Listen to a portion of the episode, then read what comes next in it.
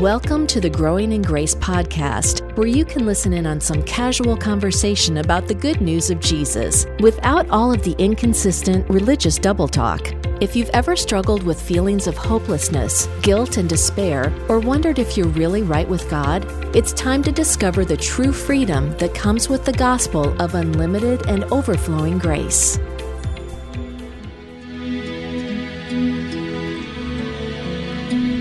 Welcome to the Growing in Grace podcast with the soothing voices of Mike Kapler and Joel Brueseke.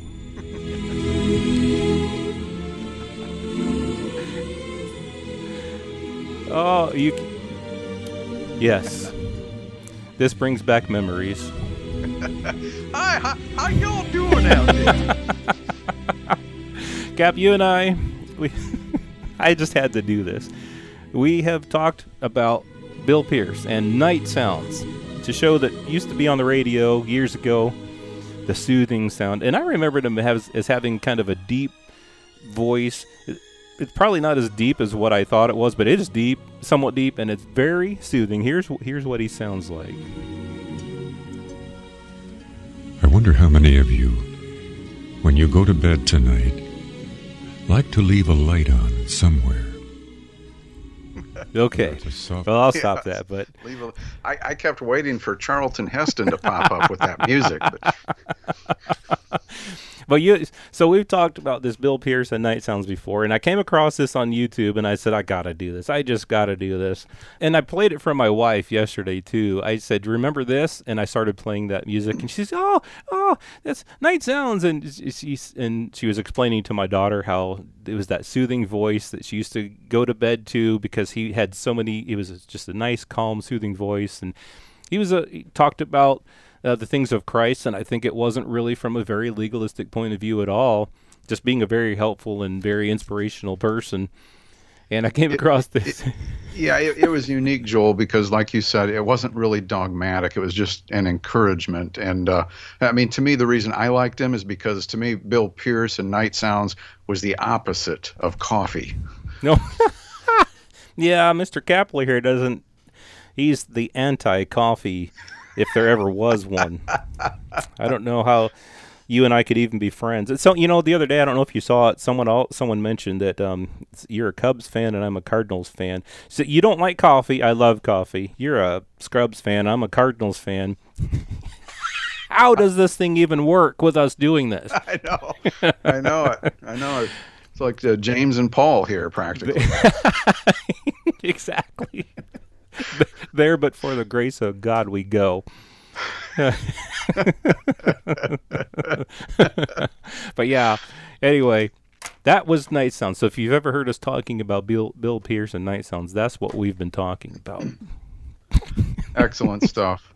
Well, uh, Joel, let's uh, let's just talk here. Um, you know, as, as we were getting ready to, to um, sit down and record, I said, Joel, I, I don't want this. You know, back in our radio days, there was kind of an ongoing joke where uh, we we had something called the super spiritual. button. right. Um, now, Joel and I weren't on the morning show together, but my co-host was, and we always had this super spiritual button. I don't I don't even think we had a sound effect for it. We just we just went. Eh. The super spiritual button. And we, we would do that whenever somebody got, you know, overly religious. Uh, we called it super spiritual. Because you guys So- on, on the radio, on the morning show, you were just talking about stuff. You know, you were just having fun talking about stuff. Not Oh yeah, well, it wasn't real religious. Not, no. not yeah, and then all of a sudden one of you would start getting into something and be, like, eh, you know, you're getting hit the super spiritual button. that was fun. Those are fun yeah, days. that was funny. And and so I told Joel, I said, I, I don't want to I don't want to hit the super spiritual button here, but why don't, why don't we get on? And this was based on some discussion we had earlier this morning before we came on. But I, I said, why don't we why don't we just do this? Let's just go on, and let's just talk about our life, Joel's and mine in, Christ, how we came to where we are, and and talk about the Holy Spirit's involvement in all of this. And we've got some ideas on where this might go, but we're kind of also leaving it in, in his court a little bit as to where this leads because we, we don't want to put the cart ahead of the horse and get into something that, that the Lord may want us to hold off on. So Eh. you're getting super spiritual there. and you said you didn't want to. stop.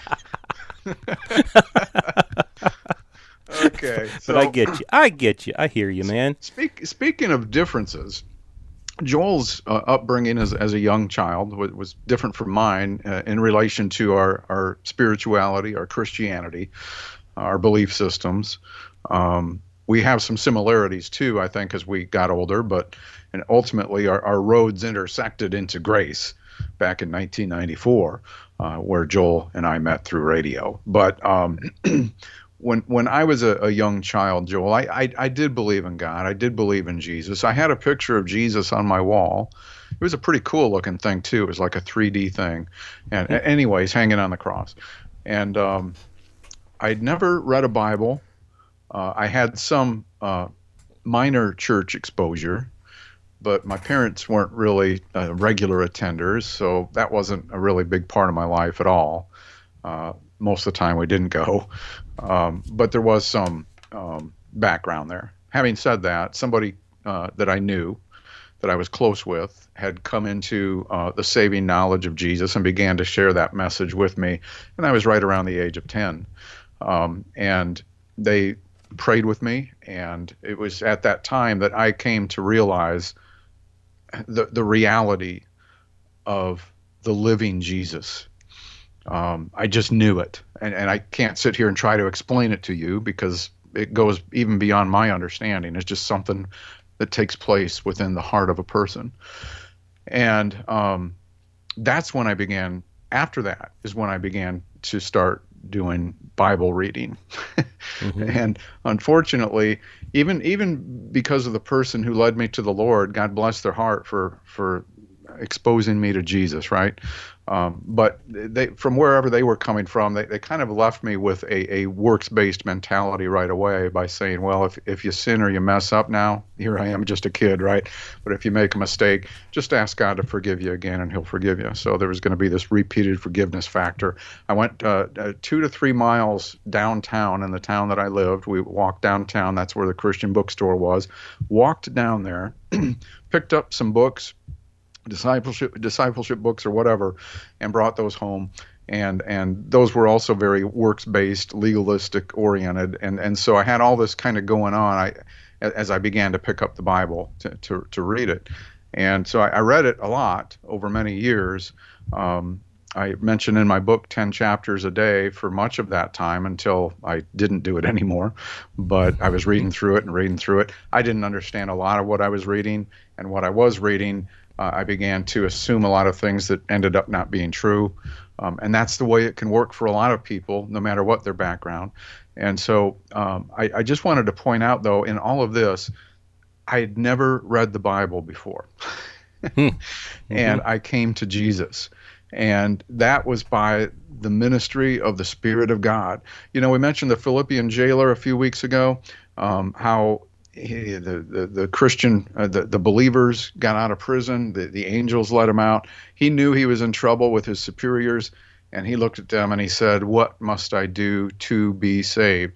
And we made a different point a few weeks ago. The point I'll make today with him is that somehow, as a Gentile man who maybe, maybe had no religious background, um, or we don't know, but it's possible, he, he knew within his heart he needed to be saved there was something, somebody who had influenced him within his heart that he needed salvation.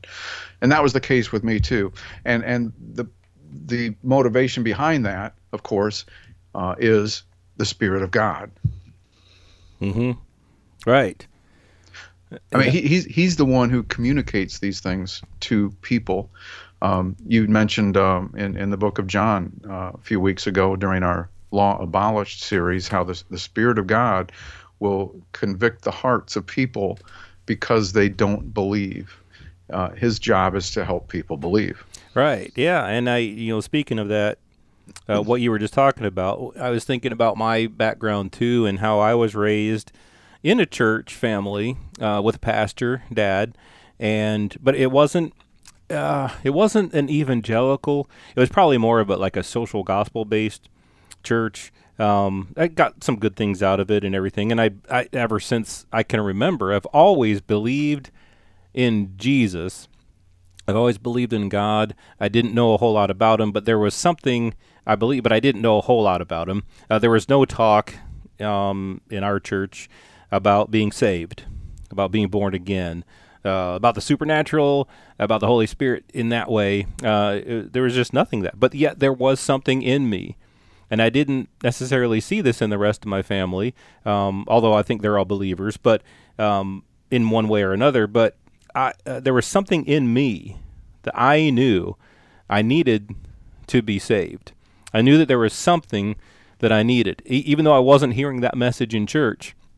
I was I knew there was something, and so I would, as a I remember as a teenager, I would just talk to to God. I knew that I wasn't living right, so to speak, and I just I I knew that there was something, but I didn't know what or how or anything how it would happen. I just asked Jesus if He would come into my heart. Um, I don't even know what what words I used, but it was it was that type of thing, and uh, eventually it was, uh, it was a specific date, January seventh, nineteen or uh, yeah, January seventh, nineteen ninety two.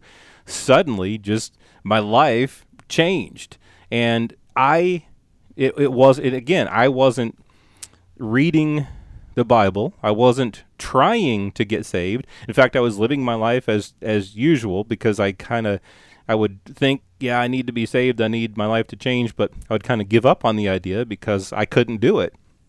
And then suddenly, you know, almost 30 years ago, or just over 30 years ago, um, this th- this year, uh, it changed. Everything was my life just got flipped, turned upside down. And I didn't become the prince of a town called Bel Air, but my life definitely did turn around. And it was the Holy Spirit. It wasn't. Uh, and, and so I, I do want to say that while we're saying this, we're not knocking uh, the scriptures. We're not knocking uh, the writings of the Old Testament or the New Testament. We're not knocking any of that. We're just saying that there's a there, uh, sometimes we rely on things re- uh, on on written things rather than uh, the Holy Spirit, because it wasn't those written things that saved either one of you and I. It wasn't the Bible that saved us. It was the whole. It was the Holy Spirit witnessing and doing things in and through us through which we came to believe in Christ. And just real quickly, too, I have a friend, the friend who um, kind of would, in some of my teenage years, share some things with me about Christ. Um, he told me about he how he had come to Christ. He was self-centered, self-absorbed, um, not really caring about anybody else except himself. And then one time he was on a on a highway somewhere, heading out of town, going somewhere, and somebody had he he pulled over to help somebody that was having car problems, and he was, was thinking to himself, "Why am I doing this? I don't do this. I don't I don't help people." But he helped them, and um, they went on their way, and he knew that something in him was different. And then and he had no thoughts about Christ or anything like that. No thoughts about that at all. And then um, things like that just kept happening and eventually, through meeting some people who told him about Jesus, he realized that that was Christ. That was the Holy Spirit. Even though he wasn't pursuing Christ, he wasn't trying to uh, figure out how to get close to God. He wasn't reading the Bible. He wasn't doing anything. Just the Holy Spirit grabbed a hold of his life like that, and uh, and that's how he came to Christ. So, the Holy Spirit. Uh, we we put so much stock in in the written scriptures, and and I understand that they're there for a reason. The Old Testament was there for a reason, and the New Testament scriptures were written by by people who were trying to convey what they knew about the gospel and other things, and uh, but really, it's the work of the Holy Spirit that is the thing that uh, it, like you say, convicts the world of sin. That's what Jesus said. It wasn't. It, he didn't say that the law would convict the world of sin. Jesus said the Holy Spirit would come and convict the world of sin because they do not believe in me. And then um, he would convict the world of, of righteousness because he goes to the Father, and that's because he died on the cross and rose again, and that's how justification happened. But anyway, the whole point here is that. Uh, don't knock what the Holy Spirit's doing, uh, and, and in favor of relying solely on what's written down. Yeah, we can fall into the same trap that the, uh, the the Jewish people did, especially the hypocritical Jewish people, the Pharisees and such, where they, they seem to you know put the scriptures, uh, which would have been the Old Testament scriptures, on on a pedestal. Uh, th- they were the authority, right? And um, and yet Jesus told them that uh, you, you need to be careful about placing those writings above the person to whom they bear witness. You see, because the writings can't give you life. They can't give you life. Right. Think about that. That's what this whole thing is really about. It's moving from death to life. The scriptures couldn't do that, but they pointed to the one who could. And that's what he was saying to the to the Jewish people. You you know, you you put all this emphasis on the scriptures, and yet you refuse to come to me that you may have life. Um, the scriptures testify of Jesus, the person. And Jesus said before he was getting ready to go, he told his disciples, when he, the Spirit of truth, has come, he, he will guide you into all truth. For he will not speak on his own authority, but whatever he hears, he will speak, and he will tell you things to come. He will glorify me. Uh, for he will take what is mine and declare it to you. And and so I think we just want to go with this here a little bit and make sure that we're not um, underestimating the Spirit of God in our lives because sometimes it's not a conscious thing. It's not something that's mentally uh, discerned or, or understood that, that, takes place in your life when it comes to truth being revealed and, and, various things in even in your everyday life. So I'm looking forward to talking more about this and, and finding out where it's going to lead us, Joel. Yeah, I'm sure there's plenty. I know we've you and I we've had plenty of thoughts on this between ourselves for uh, for years, and so we will see where this all takes us. But hopefully, this has been encouraging. Um, at least for this week, to remember that the, the Holy Spirit is, is your guide. The Holy Spirit is in you. And um, you can trust and rely upon the work of the Holy Spirit. Even, even if you can't figure it out, even if you don't know what's going on, He's in there. He's, he's in you. He's working. And it's all and it's all good.